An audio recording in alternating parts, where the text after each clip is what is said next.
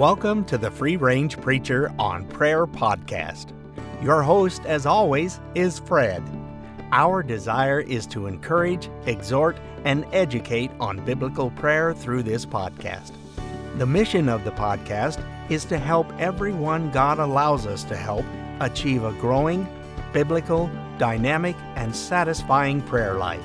If you have any questions, comments, or prayer requests, you can reach us at freerangeprayer at gmail.com. If you would like, you can make a positive review wherever you get your podcast.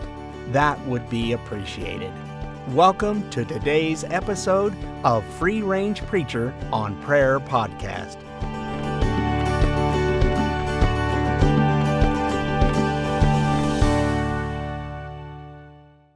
Welcome to the Free Range Preacher on Prayer podcast again. My name is Fred and do appreciate you joining up. Uh, today we're going to do an, a devotional episode which actually includes a modest prayer suggestion. And that prayer suggestion might help you, as it has helped me, have a more calmer and peaceful soul and mind.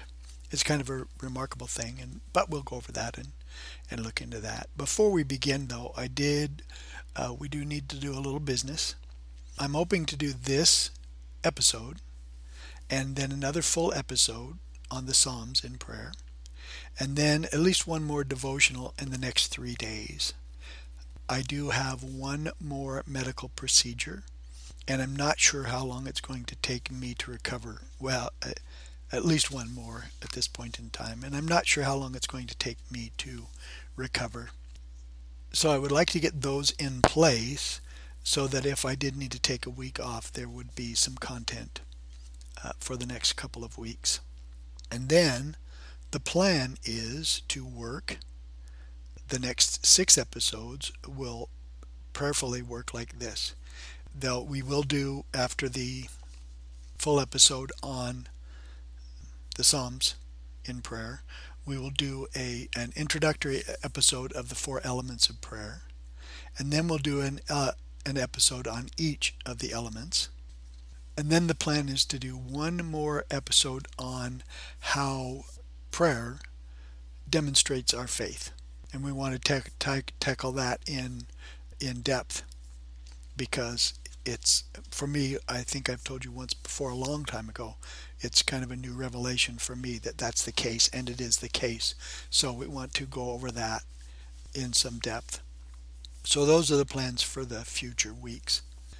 For tonight though we do live we know we live in a volatile period of time at least in our culture and this isn't the first time that we've had this kind of volatility with in the United States, and if the Lord tarries, it won't be the last.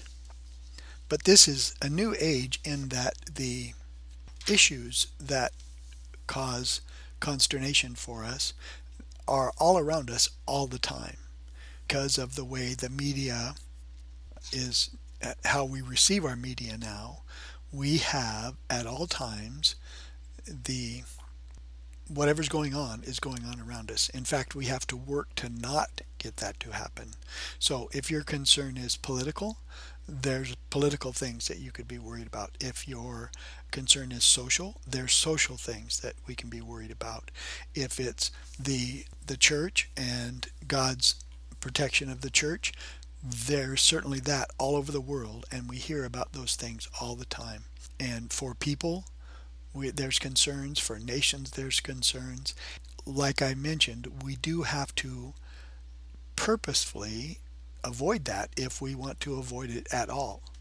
And that adds to our our own soul. That takes away peace from our own souls because we have not only what's going on, but the fact that we hear about it almost immediately all the time now. And so our temptation as Christians right now is to be in a continual state of turmoil in our hearts and our minds.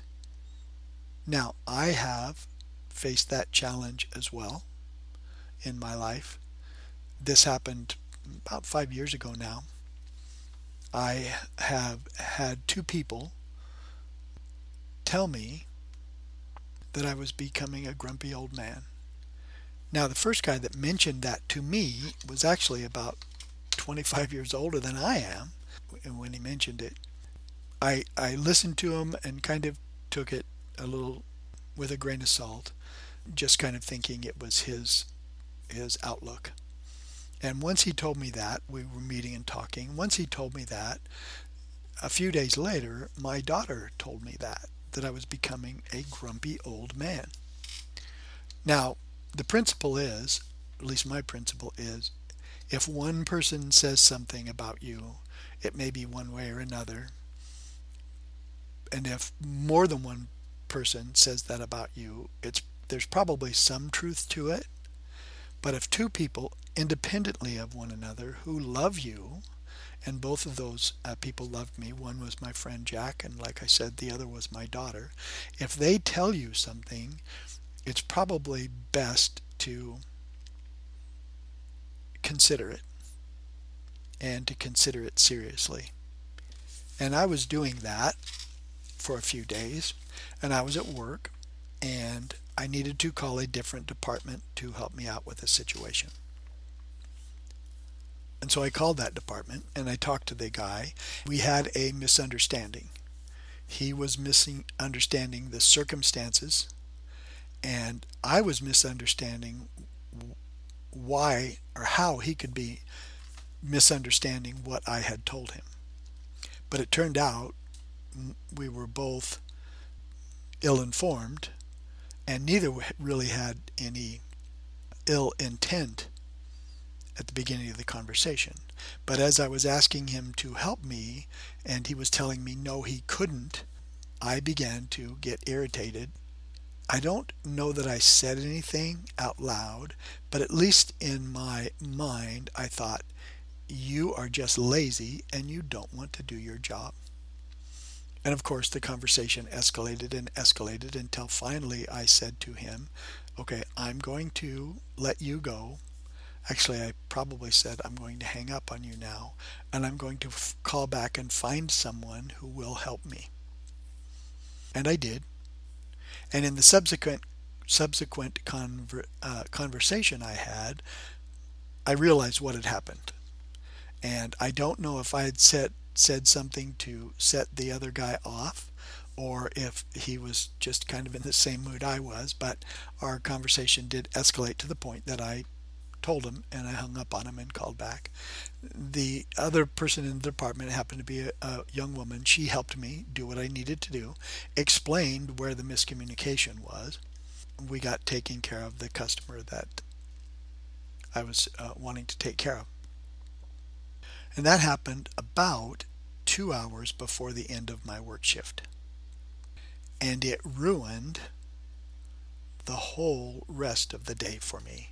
I mean, I was in a foul mood. Uh, uh, it didn't come across to customers, I don't think, anyway. But I just kept, and you know how you run things in your mind. Well, I should have said this, and next time I'll say that, and I should have said this sort of thing. I kept running those that those scenarios through my mind, and I got off of work and I headed home, and it was still bothering me as I was driving home. So it's basically ruined my whole afternoon. And as I'm driving home, I get about halfway home, and then I think to myself, you know, the really the the really sad part, the hard part is he did not give me the benefit of the doubt. Now I know that you're reasonable, smart people, especially if you're listening to this podcast. That's a joke. Not a joke, but a funny, because you are smart. But the evidence isn't because you listen to this podcast, obviously. So you can figure out when I said to myself, that guy did not give me the benefit of the doubt, you can hear the irony in that because you already know I did not give him the benefit of the doubt, right? My first thought was, you're just lazy and you don't want to do your job. And so I began to ponder that and I began to pray about that because I do have to admit that I had had had and sometimes do have now, that kind of grumpy old man attitude well up in my heart, well up in my soul. As I say what I'm going to say next, I'm waving my fist in the air. I, I label it kind of that grumpy old man, get off my lawn, you young whippersnappers kind of attitude that just wells up and is unreasonable or can be unreasonable, which makes you a grumpy old man. And so I began to think about that, and then I began to pray about that, like I said. And as I did, I came to this solution because I realized Jack had mentioned it to me, my daughter had mentioned it to me, and I had to admit that there's sometimes that feeling wells up. Like in this instance, at work, it ruined the whole rest of my afternoon. So I decided that what I would do and what I try to do, even to this day, is when I get that feeling, when that feeling starts welling up, that I just stop and take a few seconds and pray silently, unless I'm alone, then I can pray out loud. But I just say, okay, Lord, what is the most humble thing I can do right in this moment? I've got to make a decision. I've got to make uh, some steps. What's the humblest thing I can do right now in this circumstance? And it really has calmed my soul when I do that. And in fact, at work, two days later, the exact same scenario came up when I called the other department and I asked them to help me. And I was looking at the policies of the company I was working for, I had made a plan of action in my mind and called this other department to carry out that plan of action for me. And the first thing that the young man said was, I can't do that for you.